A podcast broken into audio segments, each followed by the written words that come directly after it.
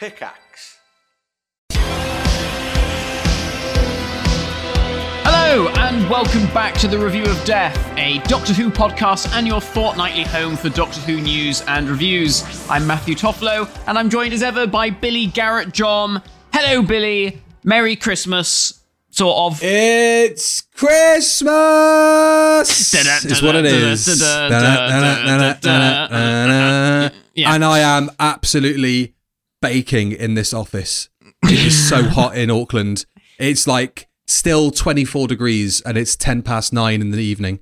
Wow. Holy shit.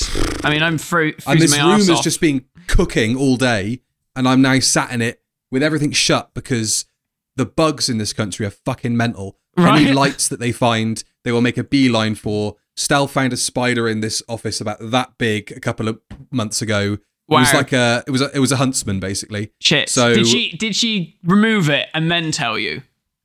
No, so I got back and then she started like looking at me weirdly and pointing and shooting like electric bolts from her fingers and then I realized it was stuck to her back. So, you know, that was a bit freaky. Um yeah, I no. wondered uh, where you were going with that at first. I was like, shut up, no, that was just a that was a heavy night. So, uh yes, Merry Christmas everybody. Of course, this is not the only Christmas coverage you're going to get from the Review of Death towards No. the end of December because we have the church on Ruby Road Yeah. coming on the 25th. So, keep an eye out on social media for when our review of that drops. Uh, because we're still kind of working out times and stuff, Yeah. but we'll let you know. It's awkward because it's, Um, it's Christmas, isn't it? And everyone's all over the place in, at Christmas, so uh, it's going to be a tricky one. But we will we will endeavour to get it out asap. Um, and obviously, we'll probably be too full of food and drunk on Christmas Day to really talk about Doctor Who. I think that's probably the best time to talk about Doctor Who because at least you're honest. Yeah, That Janice Goblin, whoa, I tell you what. um, I'd fill her stocking. Okay, Jesus Uh, Christ. Merry Christmas, everyone. Uh, it is uh, time for us to talk about an episode of Doctor Who that we've already reviewed, Matthew, on Yes. uh, your YouTube channel. Yeah, and on the rod of old. The Rod of Old, uh, in the old Black Scrolls. Yeah. Uh, we talked about this. Um, I would not encourage anybody to go back and watch it because, well, maybe because the, the, the views I think might be slightly different, at least on my end. Uh, but you know, we don't stand by anything we said back then. Uh, No. It is not uh, Rod Limited does not sign off on that. Yeah, it's not it's- it's- representative. it's it's not canon anymore. not anymore. No, no, no, no. After the reboot Um, of, of this podcast, anything anything before. After the the bi regeneration of Rod, where we split Yeah. into the podcast form. Yeah. Um, yeah, that that's not canon anymore. So um, we are talking about the Husbands of River Song, the 2015 Christmas Yeah. special. Is, is, Um, is there any news? Have we got any news to talk about in the meantime? Doctor oh, Who's on this weekend. We oh have- yeah, the new we Sonic. haven't talked about the Sonic Screwdriver. Let's talk about that because obviously this story, Okay. Husbands of River Song, also kind of debuted um, the new Sonic Screwdriver for Peter Capaldi. He gets it at the end of Hellbent, Husbands doesn't of he? River Song has four different fucking Sonic devices in it, which we'll get to. But Four. don't think about it too hard. Oh, yeah, okay. it does. Interesting. Um, but yeah, I I like the new Sonic because it's nice to see a departure from a dentist's implement. I think. I mean, I'm I'm not necessarily sold on the shape, I gotta say, but I do think that it will make a good toy because you know when he was showing off the prop, and was like, "Oh, this comes out and this does this," and you know you can slide it round like a flip phone or whatever. I think all that stuff for a toy, I think that's going to be really cool. Um, and you know, especially in this era of all children have got ADHD and they're all fidget spinners and all this kind of shit. So Oh, you know, yeah. it's you know it's it's going to be good. You know, schools everywhere they'll be like, oh, little little little Barry over here, he can't concentrate. Have a go on this sonic Matt, screwdriver. no children have been born in the last 15 years that are called Barry. Let's Well, just be was, honest with I was ourselves. gonna, I was gonna say little Billy, but then I thought, wait, you are Billy, so that's just gonna confuse people. Um, and Barry, It's- for yeah. some reason, was the first thing that came to my head. Barry. oh my god, it's 1968. Right. Yeah. Uh, yeah. I. I. Oh my god, this chair always catches me by surprise. I um. I like the Sonic. That is Yeah. gonna sell like hotcakes at Christmas. I hope. Yeah. yeah. Um, Uh, yeah, I guess we'll just have to wait and see when it comes out. I got a funny feeling because nothing's been, you know, like when the 14th Doctor Sonic Screwdriver was announced, you know, the next day or something, wasn't it? You could pre order the toy. So I reckon, I wonder if because this is just the Christmas special, I wonder if they've sort of said, well, why don't we like launch all the merchandise for when the series comes out? Or like just before the series Yeah. comes out. I think that makes more sense because I know some people are like, well, where's our Ncuti Gatwa figure and where's our this, that, and the other? And as nice as it would be to have all of those things, I think if they want to do a big publicity launch with merch and everything else, it makes more sense to do it in the new year before the series comes on for eight episodes and not just do it right before Christmas. And obviously, people have bought their Christmas presents. You know, you can't. I, I can't mm. imagine. You know, little Barry turning around to his mum and dad and going, "Mum and daddy, I want the new Doctor Who sonic screwdriver. Oh yes, how much is that?" 30 quid. Fuck off, we've already bought your presents, you little shit. fuck off, Barry. Um, if you're a uh, rodder and you're called Barry, we greatly apologise, but you know, it's your Yeah. fault. so uh, I, I reckon it's that. I reckon that's probably the reason why. I, I, I'm just flabbergasted we don't have a meep in time for Christmas. I know. I, I am disappointed that there are no. There is no Or, Meep merch. like, A 14th Doctor uh, uh, not thing, Stretch Armstrong, where you can drop his jaw down. oh my god, that would be amazing. That would be so good. Hire me character options. Yeah. I'm here all year. Very good. No, I like that. Um, yeah, so I guess we'll just see on the merch stuff. It's it's going to come eventually, but I, you know, pe- you know what people are like. They want it here. They want it now. And I think you've said already there's probably a bit of hesitancy from retailers Yeah, yeah, yeah, yeah. about stocking their shelves with stuff because, um, you know, it became increasingly difficult for them to shift stock Definitely. uh, yeah. towards the end of the Chibnall era or during or whatever. Yeah, I mean, Um, I mean, Doctor Who as a brand in terms of merchandise, yeah, it became something of a a dead weight. Really, I, I think after I, I, you can sort of see it in the Matt Smith era starting to trickle off. I think after the fiftieth, because there was just so much stuff. You know, everyone wanted a piece of that pie. You know, you could get Doctor Who anything, and then I think once Capaldi came along. And his launch wasn't quite the success that I guess people hoped it would be. And then I think when Jodie was announced, everyone was like, oh, okay, well, this is a chance for a fresh start. We'll take a punt again. And then that wasn't quite the success that people expected it to be. Um, I mean, you know, is we would be we would be lying if we said, you know, why did the BBC Books range stop? You know, because they just weren't shifting. You know, um, for for you know, with her Doctor. Uh, and you know, obviously, character tried a big push with a full wave of figures and all this kind of stuff, and you know, then that disappeared subsequently. So uh, yeah, I think retailers are probably quite hesitant to back the Doctor Who horse until they've seen. Oh, actually, you know, people really are watching this, and people really are interested in buying the stuff. Um, so I we'll think see. it's the international market that's going to help them Yeah. come to that conclusion because Yeah.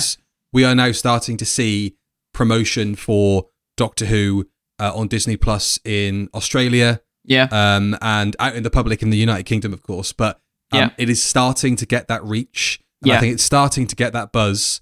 Um, and so once they realise that it's not just localized to B and M's in Coventry, um, that's it. and actually, you know, we can go into stores all over the world. Um, that will be when stuff starts to pick up. So, you know, I see a lot of people talking about character and sort of being negative about lack of this figure, lack of that figure. yeah, Um, maybe if the show becomes huge internationally, yeah. would it be time for? I'm not saying that it would happen or they would be interested, but a Mattel or a Hasbro to pick up that license. Do you think that's possible? I don't know. Possibly Hasbro. I don't know if because Hasbro, Hasbro, I think have got more of. They've got more of the big IPs. You know, they've got Star Wars. They've got all the Marvel stuff. Um, I uh, so maybe, um, but I think I think if that were to happen and there were to there was to be a sudden explosion, you know, and character were like, oh, actually, you know, we can we can make money and then we can put that money back into tooling lots of different things. Um, then I don't see why character wouldn't just be like, well, we'll just jump on board and and, and up the ante.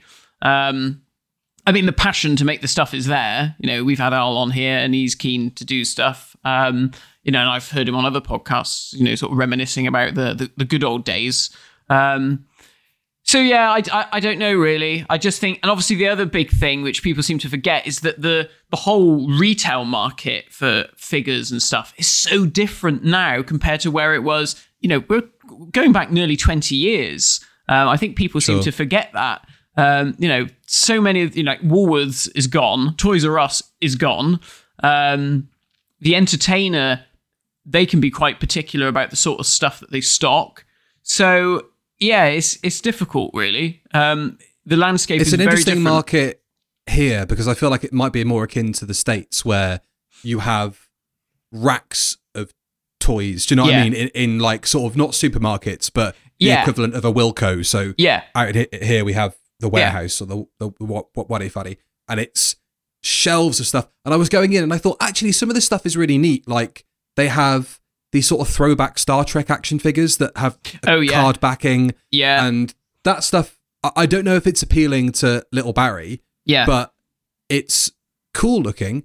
Mm. You know, and of course, you know, Nerf guns everywhere. Maybe stuff like playsets, TARDISes, sonic screwdrivers is a route into the action figure range Yeah. blossoming again because yeah, kids want stuff with bells and whistles and yeah, um, you know, AR integration on their mobile phones. yeah. So maybe that's a route for the the series to go. Well, this is it. Like Annie and I watched, uh, we watched Trixie Mattel going through the uh, the hottest toys of Christmas 2023, and it was crazy watching it because all of it was like AI stuff. You know, it was like Furbies and things, and they all talked and they all, you know, there was all this interaction stuff. But as for like, you know. The, the, there was not like an action figure as the hot toy or you know anything like that. It mm. was all this kind of technological stuff. So I think that's the other thing is that people forget that in order to in order for a toy line to be successful, you know, we need parents buying it for kids. It's you know, I, I know they people turn around and say, oh, but they'd sell loads because the fifty of us on Twitter who have said we'd want a Sacha Dhawan master will buy it, but unfortunately, those fifty people aren't enough to finance the tooling and all that sort of stuff. So I think, yeah, the action figure stuff is very much a collector's domain. Yeah. Um, on it's the, on the most it's part. clear when you look at the fact that you know all of the stuff that's come out with the exception of b&m over the last what two years or something has been the character Yeah. online exclusives and even Yeah. the stuff that's come out in b&m has got that seal on it collector's edition Yeah, you know it, it- it's being traded on a bit like when doctor who was off the air and doctor who became so. a kitsch item like you'd get a talking dalek for your dad because he watched that weird show when he was a kid yeah, um, or a Dalek apron or a Davros commemorative plate or whatever the fuck. Yeah, um, e- exactly. And I mean, going back to what you said about seeing Star Trek in um, in the shops over there, um, Playmates who just got the, the license to do Star Trek figures from across, you know, all of the different series. They made an announcement the other day. They did two waves, I think, last year, and they've dropped it. They've said they're not selling enough. So, you know, you think a big thing like Star Trek, which has got so many series going out at the moment, you know, it's not just one series. They've got animated stuff, they've got other spin-offs and things, you know, which is obviously what Doctor Who is trying to do. Doctor Who is trying to follow that format at the moment. You know, if they can't shift stuff, then bloody hell, what, what hope has Doctor Who got? So I think things like that people need to bear in mind. I know people obviously were going to listen to this and say, well, that's Star Trek, that's not Doctor Who, you know, Doctor Who's much better or whatever. Um, but I think you just need to realize that it's all cut from the same cloth and there is just a shift going on. Um, you know, you just need to be aware that things ain't what they used to be. Ain't that the truth? Um, one thing I think that did hamper merchandise, you know, years ago was the whole thing of split seasons and That did not help, the show yeah. being off the air for 12 months at a time unless you were watching class and who the fuck was watching class. So uh, that brings us nicely on to December mean, the 25th. You mean character options didn't release a figure of a PE teacher that you could pour the dragon out of his anus from? but that's at least interactive. That's a nice playset. Well, that puts well- me in the mind of that Jabba the Hutt that oozed goo yeah, yeah, with the yeah. uh, yeah. Well, one of the hot toys this year is a monkey that shits itself, and then you fling its shit at people. so, so you know, we we could have had that shitting out a dragon Oh. or whatever it is. Um, Oh, that was beautiful. Thank you. Oh man. Oh god, it's so hot in here. Right. Uh 25th of December 2015, Matt. This was the last episode of Doctor Who to come out until the next Christmas special, December 25th, 2016, with the exception of course of the introducing Asbill um, Yeah. thing that happened. Was that Children in Need or Comic Relief that year? uh, I can't remember. I, why do I feel like it was like after the football or between the football, just before the football was about to start? You're right. Or was it badminton or uh but badminton, fucking Wimbledon or something like that? Yeah, it was something like that, wasn't it? bonkers. Um, yeah. So this was the last TV story. The Husbands of River Song, by the way, is what we're talking about today. Uh, Yeah. Before the dreaded production break of 2016. Um, uh, just to give you a bit of context, at the time, Private Eye reported BBC staff have recently been informed that showrunner Steven Moffat's commitments to his other hit show Sherlock mean there will be no full series of Doctor Who in 2016. I think wasn't there some excuse given at the time, or maybe that was for series 7B and A being split, that the BBC were like, there's just so much content this year. Oh, we just yeah. can't fit Doctor Yeah. Who into our schedule. I think that was I think that was series I think that was under Matt Smith. The yeah. Was that around the time of the Olympics? there was the Olympics going on and they were like, Oh, you know, we want we want Doctor Who to get the the limelight, you know, we don't want it being shared between that and the Olympics. It was really weird. It was like such a bullshit excuse. such a bullshit excuse for like nothing, we haven't got any scripts yet. the scripts aren't ready in time. Christ almighty. So I cannot heard. wait for the collections. well, uh, yes, apparently, uh, rumour has it. Can't wait for the collection sets about that season. Yeah. Um, yes, so we have reviewed this story already, as we said Mm-hmm. earlier. Um, Yeah. But before watching, Matt, what did you remember of the story and what were your expectations going back into it again? I'm guess- guessing for the first time since the initial broadcast. Um, no, actually, I've watched it since then because I I watched it. I Wow. caught up when I was doing my big Doctor Who run through. Um, it took so long to do that Peter Peter Capaldi sort of almost came and went. so so uh, so I did I did watch it again then I think, but um, yeah, I mean if you've watched the old video, you, you will know that I was not enamored with this story by any means.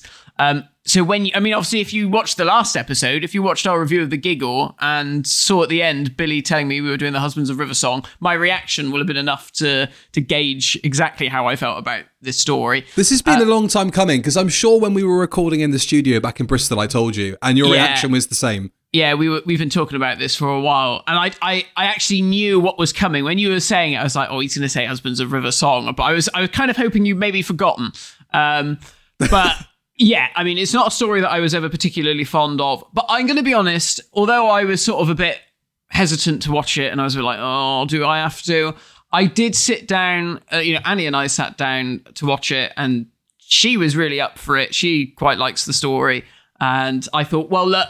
I, I will try and go in with a, a fresh perspective. And, you know, Jonathan's not here either. So it's not like he's, Yeah, he's not going to inform you. He's not there going, God, this is so stupid. Oh, you know, doing all that sort of stuff. So I thought that I'm in a I'm in a safe environment. Um, but unfortunately, even that was not enough to tempt me over. Uh, because I still came out at the end thinking, oh, it's just, just not my my type of Doctor Who. I think that's it. It's just, it's. Annie said, "Oh, it's it's a bit like." She said, "Imagine it's like a pantomime," and I said, "Yeah, that's the problem. I don't like pantomimes." And although I understand the, you know, I understand what she was trying to say, um, and I know a lot of the delivery, particularly at the start, because the start is all um, very farcical. You know, the whole beginning of those stories are farce. It's only really until you get to the final act do things get sort of serious.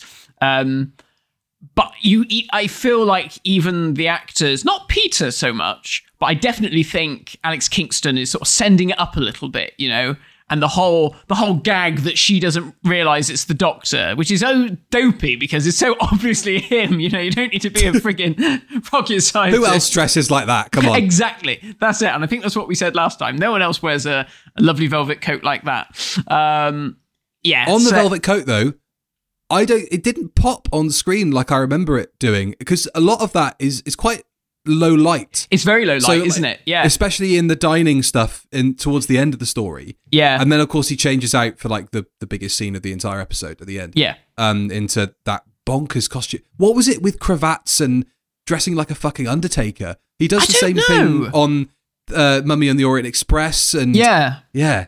And it doesn't. It's not a really a look for him. He's like he No. looked. He looked so good. He's so striking in the in the in the slimmer fit Crombie coat. Yeah, it velvet. ruins the silhouette. Yeah, you know? he look he looks sort of boxy. He looks like he's stolen another man's clothes because it just doesn't look like it fits him very well.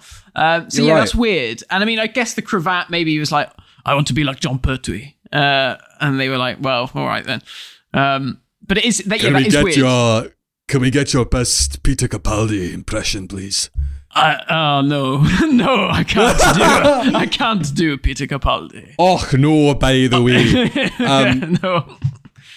Uh, yeah, well, I- I'm not totally shocked that you came out of it with the same impression. But yeah.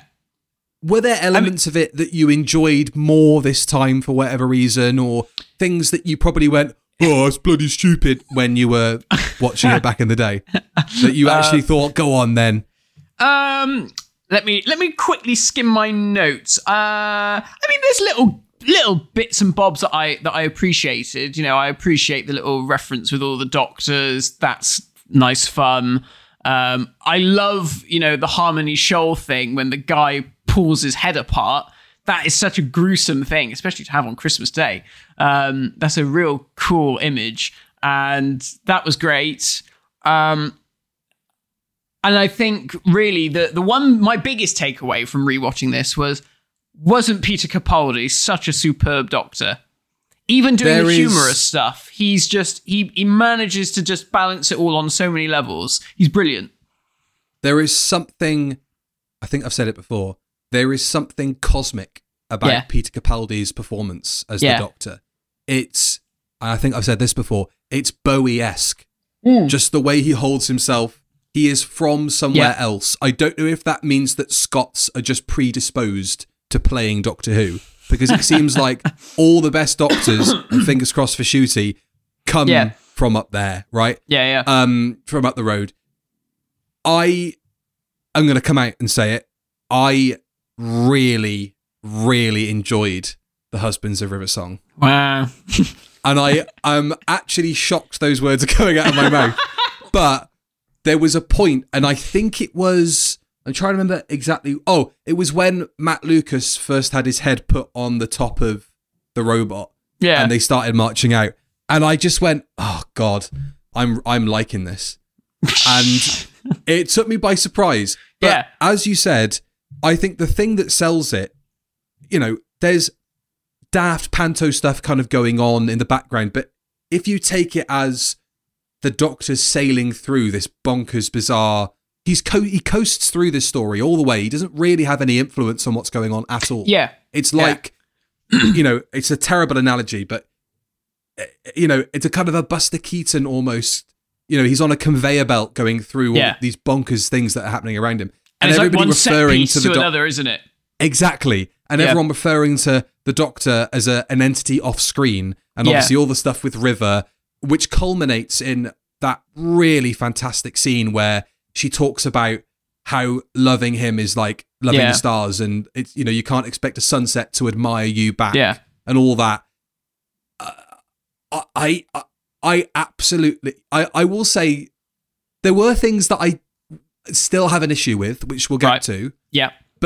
I can park those things because they were flashes of red hot anger that I got rather than like a persistent, you know, Yeah. begrudging of what I was watching, which I think, Yeah. you know, this is the second time I've watched this story. Right. So for me, it was almost like watching old Doctor Who for the first time. You know, okay. it, w- I'm far enough removed from who I was then and the issues that I had with the show, and probably the way that I voiced them Yeah. online, on Twitter, on YouTube, whatever. And I just look at it now, removed from all of that, and maybe an encouragement in myself to be part of like a, oh, the Moffat bandwagon sucks, you know. Yeah. And I, and I know I've been guilty of doing that on this podcast since we yeah, restarted yeah, yeah. the whole Rod thing. But uh, man, I really enjoyed it. Oh, well, Um, that's that's good. I'm glad. I'm glad you enjoyed it. It's a Christmas one- miracle, Matthew. It really is. It really is. And well, I mean, I'm glad one of us enjoyed it. You know, it would have been. Let's go through the things that we liked though, because I think I could maybe we could maybe have a bit of a ghost of Christmas past thing going on here. Yeah. I could maybe turn that that Scrooge persona into something a bit lighter and fluffier. So you talked about Peter Capaldi. I'm going to go through. I've got bullet point. I've got bullet points of the things that I loved him doing. First of all, his face when he first sees River Song yeah. beautiful grin on his face. You don't need any dialogue to tell you the way he feels about her. Um, Nardole telling him not to cross his arms. You know, I've got Oh, cross yeah. arms. All that's that a stuff. great. That's a great line. I, I like that. Yeah. And uh, don't make puddles was a great line when he, yeah. Nardole yeah. realizes he's not the surgeon. Um, over egging his reaction to the TARDIS interior Yeah. That's when good. he's like, "This is my turn. I get to do this now," and he Yeah. goes in and is, you know, "Oh, my brain can't compute what I'm seeing here." You know, Yeah, all that yeah. is just magic. I loved it. Slightly, slightly overbaked by Murray, I think, especially towards the end where, Yeah. you know, the kind of flourish at the end of that scene, like it was a fucking comic routine, and it's like, you know, I- I- maybe we don't need a massive, you know, flourish to end that segment. I found that for this whole story is that it is very. It, it the, the scoring feels like a cartoon. You know, it feels like a Looney Tunes or a Tom and Jerry, where everything has got underscoring and, like you said, you know that you know it, it feels like that. Like when they're running, you know, it almost feels like he's on the xylophone going. I was like, yeah, you know that kind of stuff. Yeah, all this kind of stuff. Um, so yeah, it has it does have that element of it. Um, but then again, you know, when we get to the end and the sort of story, we've you know we've parked we've parked the main plot and we can get into the character stuff, which is where this story works. I would say, you know, the, you know, as someone who does not like River Song generally as a character, Same. um, yeah.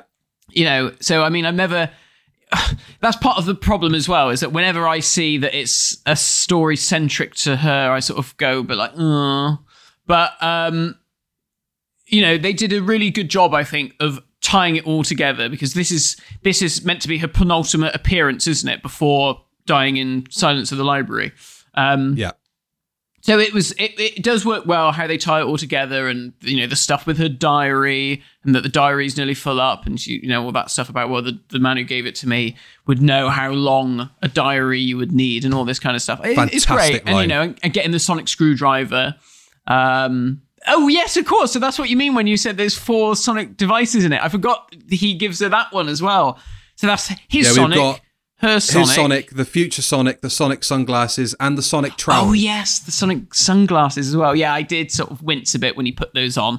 Um, I thought, oh, I know. I'd, for- I'd forgotten about those. Do you Um, remember t- Peter's whole thing about designing that costume? Not the Hmm. one that we see here, obviously, but the one that we saw in the 100% Rebel Time Lord photos from Yeah, the yeah. initial Series 8 thing. Was I want kids to be able to get this costume together easily. And it's like, Yeah. bro, you are dripping. Like, your outfit is tens of thousands of pounds. And then to top it all off, I know you could probably get a cheap pair down H&M or down Primark or whatever. Yeah. But then you've got the flashiest Ray-Bans and their Yeah. Sonic devices on you. I, I mean, I love it. I suppose it's cheaper to do that than to go down Toys R Us and get the over-designed, ugly blue Sonic screwdriver. yeah, Um, but so he gets that at the end of Hellbent, right? And this is the first time we see it in action. this is the first time we see him actually use it, and he only uses it briefly, doesn't he? I think he just uses it at the end when the ship's crashing. Um, Yes. And that's a you know that's a very Steven Moffat idea as well, isn't it? The ship that the the the ship is uh, you've got to have killed people and all this sort of stuff to get passage on this ship.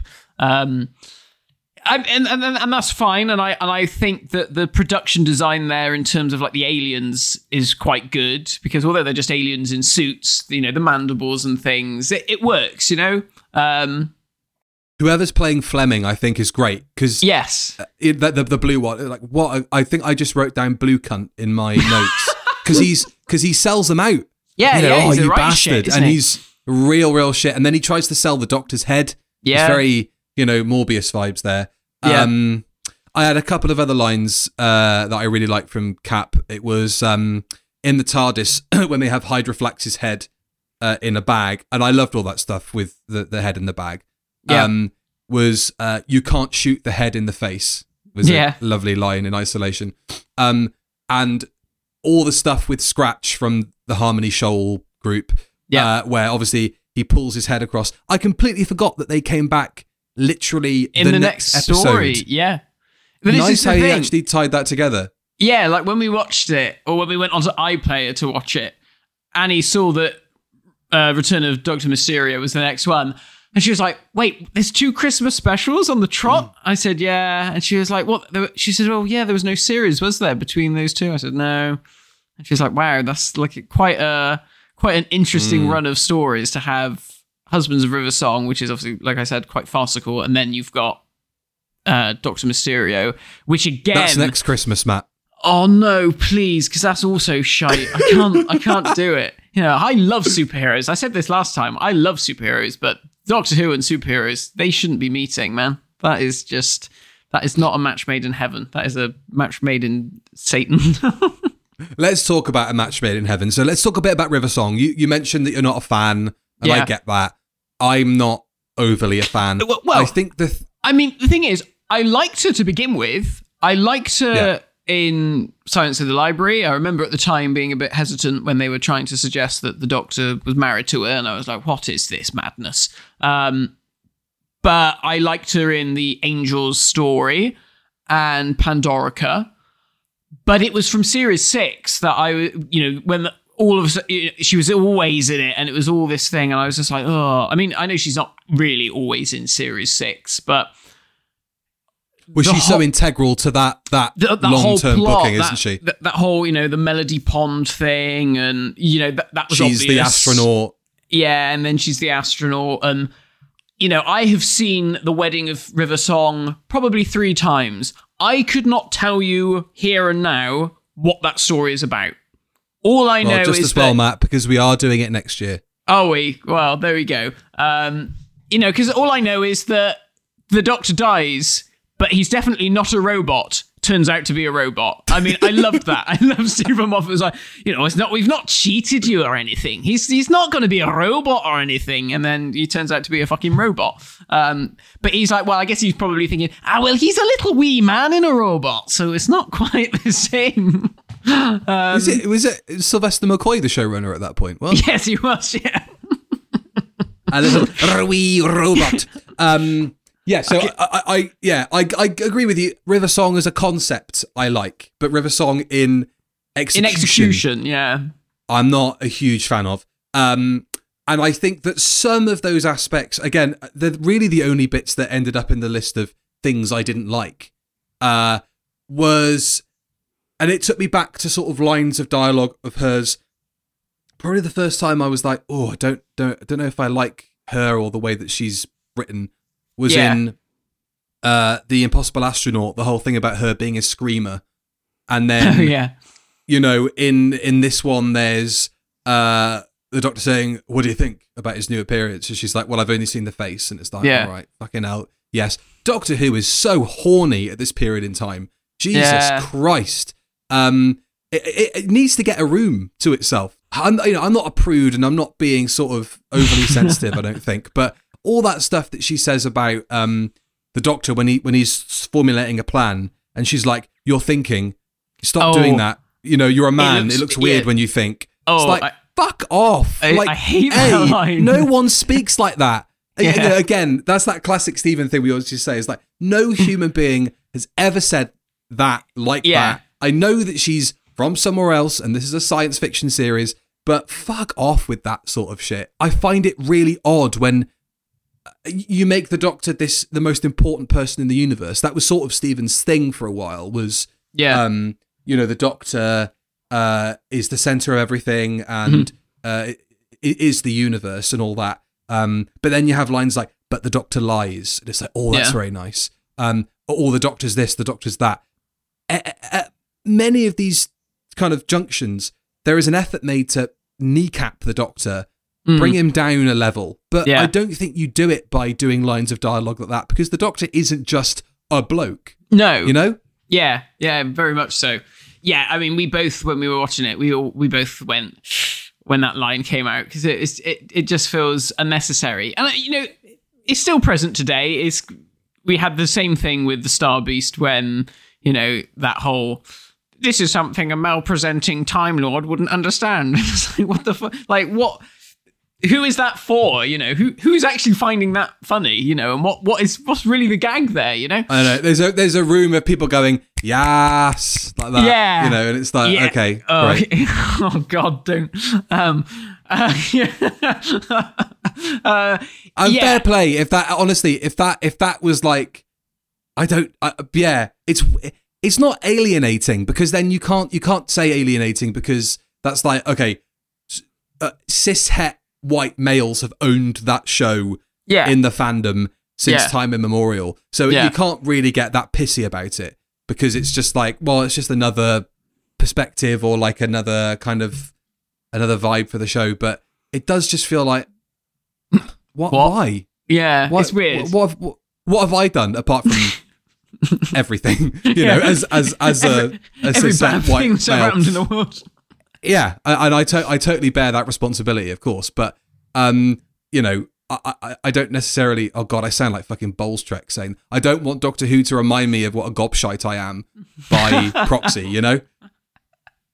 I mean, it reminds me of how much a gobshite I am by the way that I react to the episode.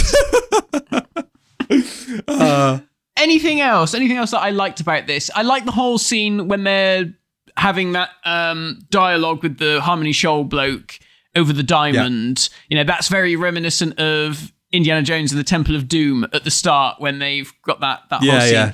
And throughout that whole bit, all I could think of, my God, that actor, his his vocal cords must be fucked at the end of it. Yeah, because big time. You know, he's doing. He's got a bit of a Papa Lazarou voice going on there.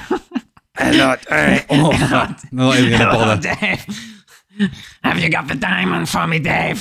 I got some pegs for your for your diamond. Oh, I love it.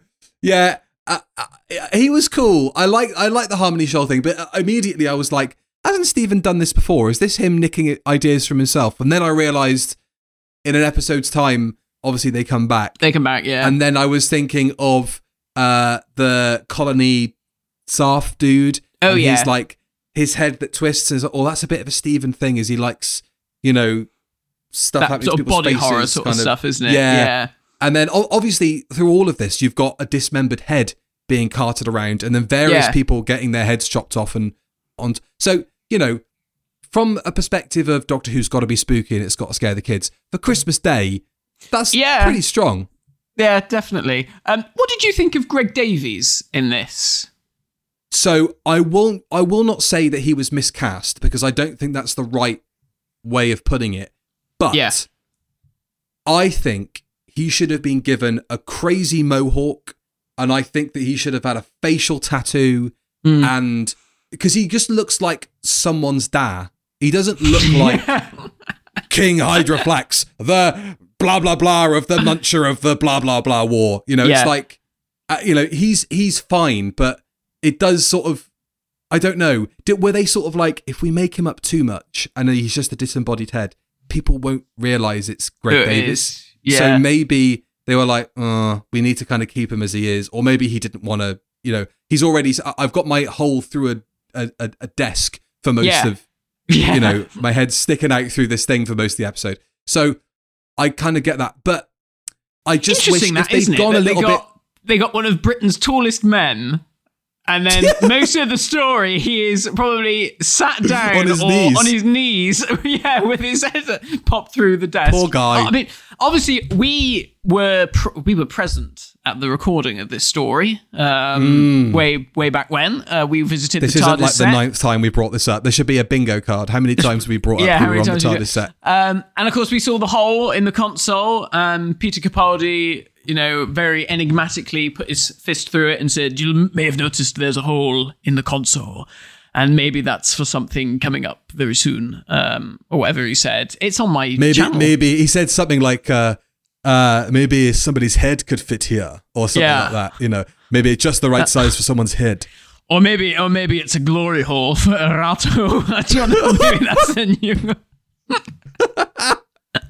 Um After Clara Yeah. goes, the Doctor goes on a bit of a bit of an odd one.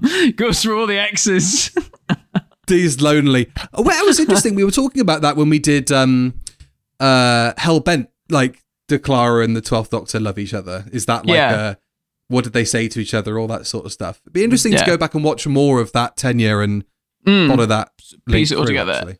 Yeah, I mean, I think I Um, think he does. I think he does. He does love her Yes. in the yes. in the way, and I think this is something that I do like with this story. That the idea that the way that the Doctor loves his companions. You know, it is not the love that we understand as human beings. Obviously, this is what River's saying, isn't she? That you know, how how how can this being love little old Yeah. me, sort of thing.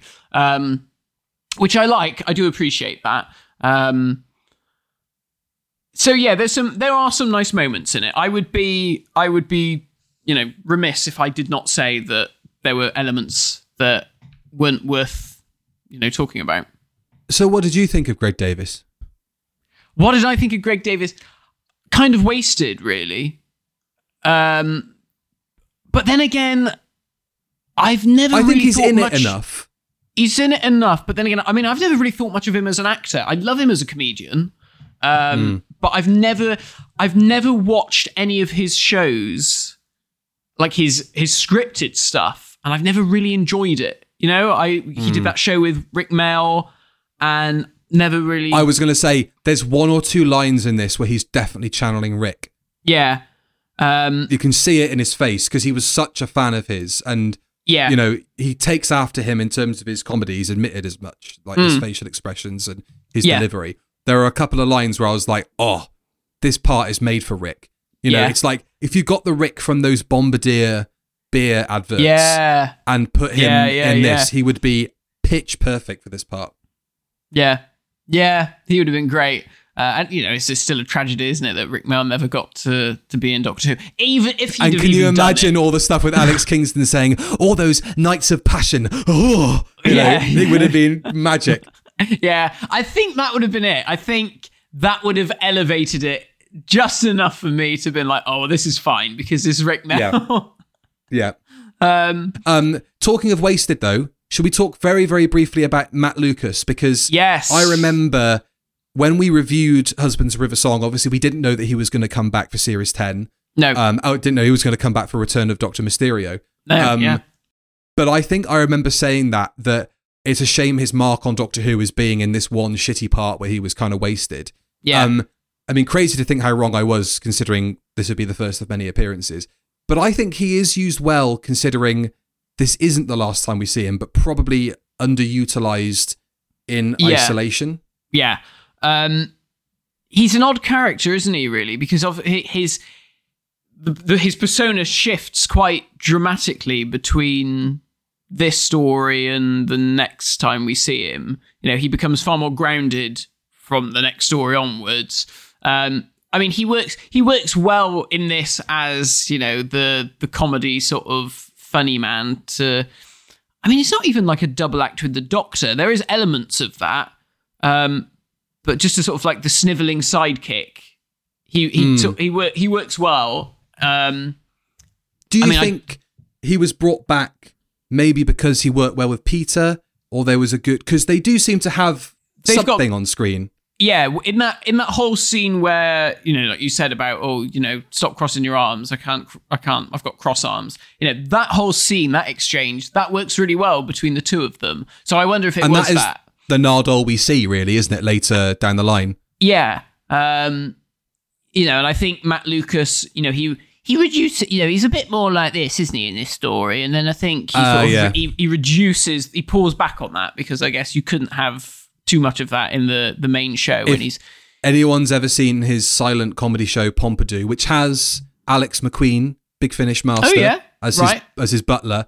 Um, it got panned, but it's you know it, it, it's like six episodes, and it's him trying to do a silent comedy thing. But this is like Pompidou Matt Lucas playing Nardole here versus, I guess, actory Matt Lucas. I've never really seen him do anything beyond, you know, I like it. You know, that's kind of yeah, yeah. and being in, on the Bake Off.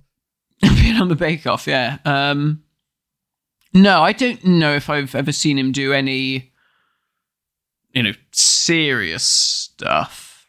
I think he did Les Mis on Broadway He did, for a he while. did, he did do Les Mis. Um, but again, even that part, although it's like you know, it is ins- a, a, a sort of horrible, insidious part. It is a comic part as well. So you Right. know, he is he's still Okay. playing playing to, to type a bit, I guess. Um, yeah, I don't, I, I don't know. Uh, I, I certainly, I th- probably because I knew where Nardole was going, I think I probably didn't mind him anywhere near as much this time round. Um, I yeah, liked the I- scene of him being held at gunpoint by his own body. oh yeah, that was good. bit. Yeah, that was that's that was quite- fun. Horrible, you know, like he's got Yeah. no control over because the baddie of this story, Greg Davies is kind of the secondary villain. Like the the big bad is the big. The suit, lumbering robot creature. Yeah. um, which I think is dispatched pretty poorly because like the, the doctor uses the credit that Harmony Shoal lot gave him Yeah, uh, gave them to pay for the diamond in uh, Greg Davies's head. Which, just as a quick sideline, we're getting very sidetracked. But I, you know, Steven Moffat, I, I, I get that you probably watched um, "The World Is Not Enough" before writing this, but you didn't need to make it so fucking obvious. that you have a scene with a hologram where they look at the projectile embedded in his head, Oh, yes. and then you do a bit later on where you say he's it's it's still moving in his head. And Yeah. it's getting closer and closer to a point where he will end up dying yeah, um it, it was just a bit like oh, oh, all right you know there's there's influence and then there's fucking ripping off like straight out of a bond movie um but yeah uh, uh, that, that that was really weird he like puts the credit ball yeah. in the neck hole of the robot and then says you're absorbing all of the different markets and uh you know he got killed by the yeah, he got killed by the FTSE 100, and it's like, oh, Yeah. great, you know. So what? Uh, it was a bit of a lame ending. Yeah, and then for for them to end up as bloody butlers on the uh, on Oh, I know, but I think that's just it's Christmas Day. You can't kill everybody off. I mean, they've No. already had their Oh, heads no, no, severed from their bodies. You know, but but I mean, I, I think is is that more of an indignity that you know they he, you know these poor. I'm trying to actually like get, get them a body, Doctor Who. Don't um don't just say like, well, I'll just punk you here and you can just uh, be the. but he doesn't mind doing it. He doesn't mind doing it to Ramon. I think his name is because Oh yeah, I mean he's just there to make him feel jealous. So it's like the doctor saying, "Yeah, what could, what can you do to River when you're just a head?" You know? Yeah. it's- well, um, um, oh, that's that's not. Uh, don't, yeah, go on, were you gonna say say that there? Steven Moffat will be there uh, furiously typing. when he writes his one episode for uh, series, I can't remember which one it is now. Anyway, um, yes, let's let's not. Uh, yeah, were you going to say something uh, there before about Greg or or Matt Lucas? No, no. Um, uh, before I mean, I guess we'll talk about Darillium and that whole Yes. thing. But before we get into that, uh, a few little uh, a production error that I noticed Oh, whilst watching this story, um, which I guess I mean is well, it is a production error. So when the ship is crashing, and they have that whole bit with the TARDIS, and uh, he teleports her to the TARDIS. She parks the TARDIS in, on the deck of the ship, uh, the flight deck, and then he goes inside and all that kind of stuff. And then they decide actually this ship is not worth saving. Let's just get in the TARDIS and we'll be fine. Uh, which is quite nice, um, seeing as they are. It is a spaceship full of bloody mass murderers and crooks. Um, when they go inside, we get a shot from inside the TARDIS, just of the doors. So they run in and they shut the doors behind them. The windows of the TARDIS are boarded up. Oh, And I was like, what? Why? They've got just white wood over the top. I was like, that's weird. And then I realized what they must have done is um, rather than shoot it on the console room set, they had the prop TARDIS on the set of the flight deck. Ah, And they must have said, let's take the back wall out of the police box prop and Interesting. we'll shoot it that way. But of course, the police box prop doesn't has got this board behind the glass to illuminate Hmm. the windows. So I was like, ah, only a, a sad git thing to notice. I think you can also see a few It's like just- cable. You see a few cables as well trailing down Right. where Peter is. You're like, oh yeah, you shouldn't be seeing that stuff. That's uh, that's like turning the, that's turning the lights on. What what I think happened here is that Matt enjoyed it a lot more than he thought he would, and he's just finding things to pick holes in. and then and then when they land on Darillium uh, at the restaurant, um, they they I shoot. like that whole bit. Yeah, that's great. It's lovely. They shoot that whole scene outside the console room set. Ah, so they just put the drapes up. They put the drapes around the the outside of the console room, just around the doors. Yeah, uh, and that way you get the better perspective of the. Of the and I guess it you know only needs to be a small set, doesn't it? The restaurant. Exactly.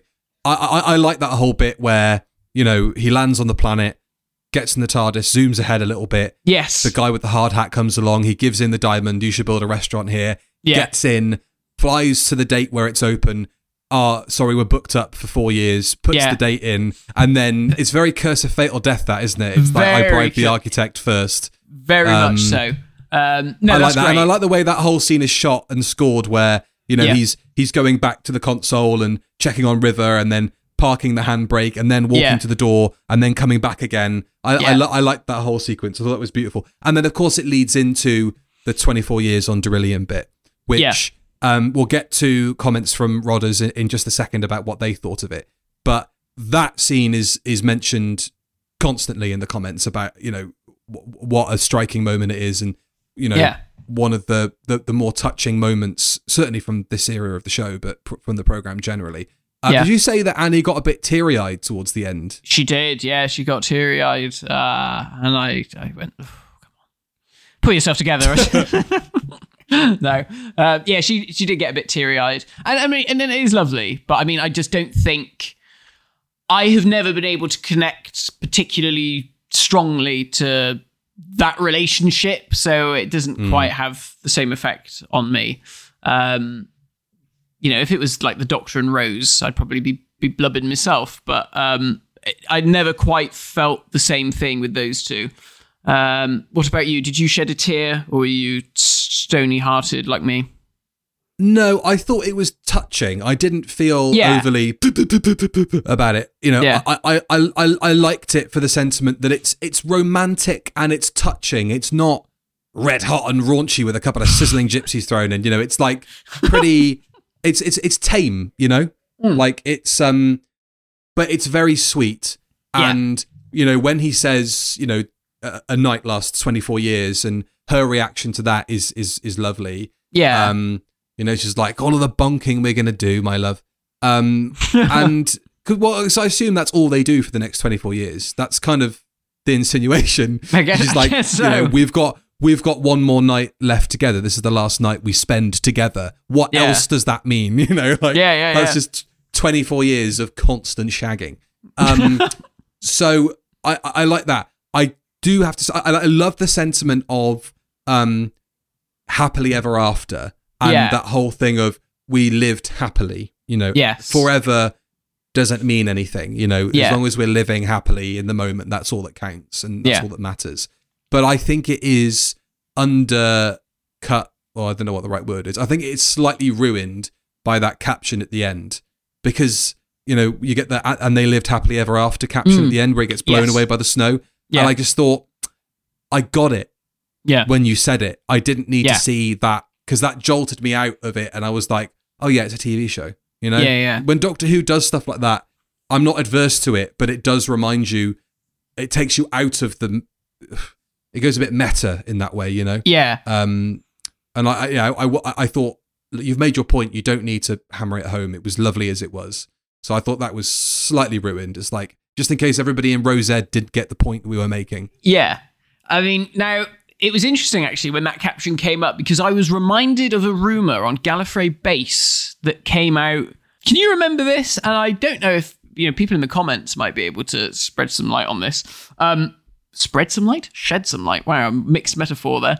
Um, can you remember the rumor that was this was potentially the last episode of Doctor Who? That there was some uncertainty within the BBC about whether or not Doctor Who would carry on in the way that it had been produced. And there was this idea that they would drop Peter, I guess potentially drop Steven, and change the way that they produced it entirely. And the idea was that they would do a series of specials, and each special would have a big celebrity name as the incumbent doctor. Can you remember this? That is ringing a bell. Uh, but I do remember going through the research for this earlier. yeah. Part of that private eye report was that there were going to be a series of specials following this, right. and that I don't know if it was Private Eye that reported it, but it looked like the rumor at the time was that the BBC wanted to get shot of Steven. yeah. But I, I don't know. I you know, God knows if that's true. It probably isn't, um, because he was making them an awful lot of money between Doctor Who and Sherlock. Yeah. Um, but I can see this as being a finale for, I mean, certainly for River Song's character, but I could also see it as being a finale for the Twelfth Doctor. So that doesn't surprise me, although I don't Yeah. totally buy it. You know, Yeah, it was a, it was a weird one, and you, I and I wonder if it is that thing of just like oh this pe- this is people retrospectively speculating just because of that end caption, and we all live you know and they lived happily. So who knows? But I thought people it was who are in the know, you know that our our DMs are open and that, that we are safe. we do not leak stuff on this channel, so you know, just Yeah. let us know what was going on. um yeah, but otherwise I, I I liked the stuff at the end. Uh yeah, it was it was sweet. It was the it was the it's the highlight of the story for me. I think that that last moment, and I'm sure that's the same for a lot of people. Um, I don't know if you want to tell me what people on Twitter had to say. I was just about to say on that. Let's turn to Twitter. Uh, Ellie TARDIS Monkey, friend of the show. Yeah. Uh, underrated Christmas classic that has a strong love and heartfelt ending. It sums up the perfect pairing of River and the Twelfth Doctor. Again, friend of the show, David Burgess. I was having a good Christmas until I had to sit and watch this. Uh. Chris Topher, absolutely love it. Uh, Captain Dylan Hunt, uh, that would have been a perfect series finale, or The Doctor and the Widow and the Wardrobe, either one. I don't know what you're smoking, Dylan, but can you please let me know? Uh, James at What Is That? I actually quite enjoy this one. The moment where River realizes 12 is the Doctor is fantastic. I agree. I think Yeah, that's beautiful. that is and I love the way that it's kind of threatened that they're going to tell her that you know she's going to find out before she realizes and i Yeah. love the fact that steven just lets that bit unfold and she finds out naturally just by looking at him. And Yeah. it's that kind of oh there is a real bond here. Like she just needs to look at his face and know yeah, you know that's that's it. It's him. I, I love that. Um in general i think she works quite well with 12 and i wish they got more time together. I agree james. Uh byron davis uh, the husbands river song is a hilarious over the top farce that has me laughing the whole way through capaldi and kingston play off each other marvelously and the whole romp is tied up beautifully with that touching final scene not a perfect ep but too fun to hate, especially for Christmas. Uh, ben Lewis, as a River Song not fan, I was apoplectic with rage when they announced her return for this. To this day, I can't believe that it ended up being one of my all time favourite episodes. wow, Uh, and finally, from Lucas, quite possibly one of the worst Christmas specials, if not episodes. Gosh, Everything okay. annoying about River is in this. The writing is poor, you don't care for any of the characters. Waste of Greg Davies as a guest star. Only standout moment is when 12 reacts to the TARDIS, and that's it. But I tell you what, scrolling through, it is either I love this or I hate this. yeah. Um, It's, and it's a, that doesn't shock one. me. No. Yeah, that doesn't shock me, but I, I am glad to see that those two schools of thought that I've existed in. One being this is the worst thing that's ever happened to me personally, and it was a personal attack on me. And then uh, coming back to it now and going, oh, do you know what? That was great. Um, I'm glad that I, I'm not alone in those two very different schools of thought. But it, it's Yeah. just a it's an evolution of of taste and you know the way you look at things and, and maybe not taking things so seriously anymore. We could all learn a lesson about that, I suppose, especially around Christmas.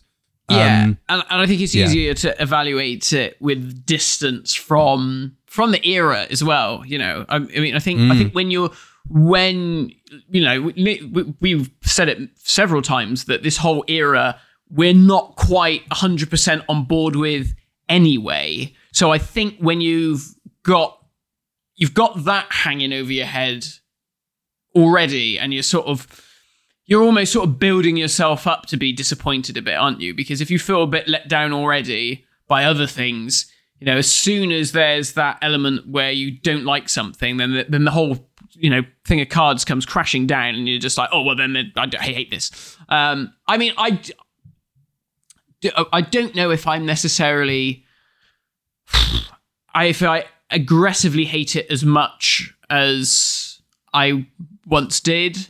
Um, as a bit of Christmas fluff, I think okay, it's fine. It's it's probably still one of the weaker Christmas specials for me. I do think Russell probably does Christmas specials slightly better. Um, I definitely think you know when we watched uh, Christmas Invasion a few years back, but then obviously we did um, Runaway Bride last year, didn't we? No, I, I think I had more of a fun time with those. Um, Yeah, I don't, I don't know. It's it's a funny one, but hey, it's a Christmas special at the end of the day. and that's all that matters. It's about a season of good cheer, perpetual hope, um, and arguing with complete strangers on Twitter by the looks of it. Anyway, um, we hope you've enjoyed this episode of the Review of Death, uh, Yeah. a Doctor Who podcast.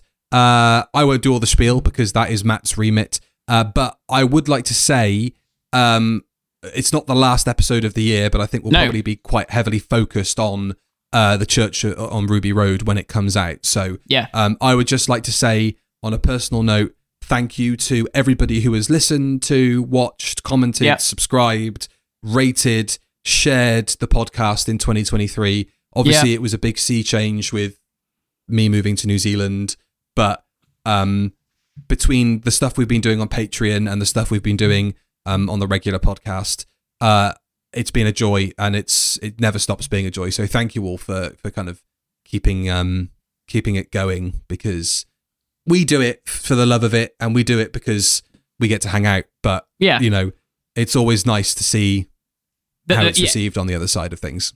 definitely. You know, I just yeah, I echo everything you said, and yeah, just a, a huge thank you everybody, and yeah, thank you for sharing it and liking it because that obviously helps us a lot. I mean, it gets more people watching it, uh, which is always nice, um, and more people interacting, and it's always lovely to see your comments, uh, whether you agree with us or don't uh, or do disagree with us. You know, it's always good fun to see what other people think. Um, yeah, so thank you everybody, and thank you to everyone who signed up on the Patreon because that is amazing.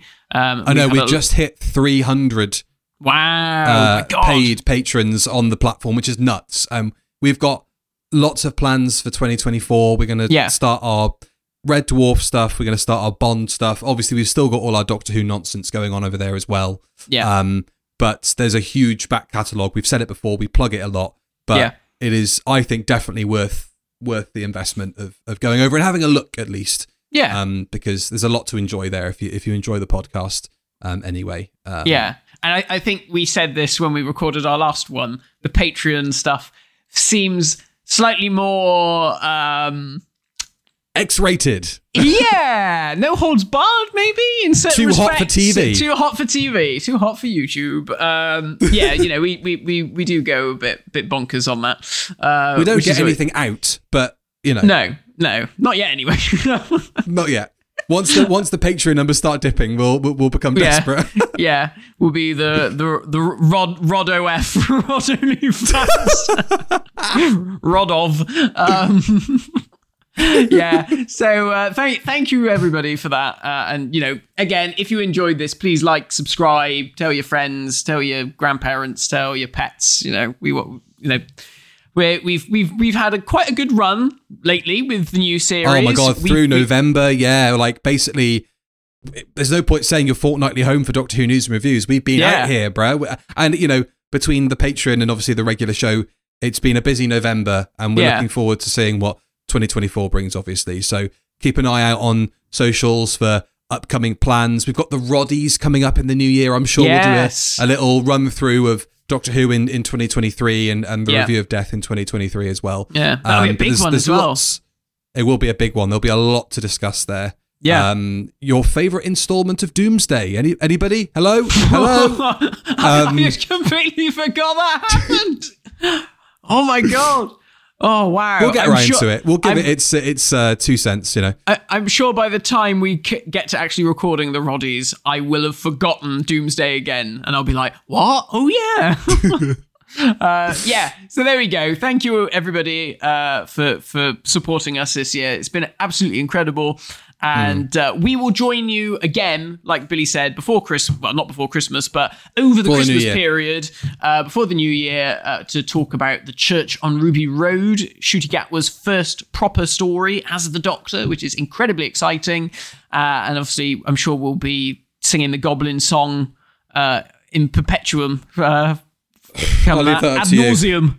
Uh, leave it to me. All right, okay. Uh, I'll try and learn the words so that when we do the Church on Ruby Road, I'll, I'll come in singing. I'll put a blonde wig We will on as try well. and open with it. I think. Should we try and open Yeah. the podcast with it? um, yes, so thank you all. Have a very Merry Christmas and Happy Holidays and have a nice break from the usual dirge of real life. Life. yeah. Uh, right, we'll see you then. Take care. Bye bye.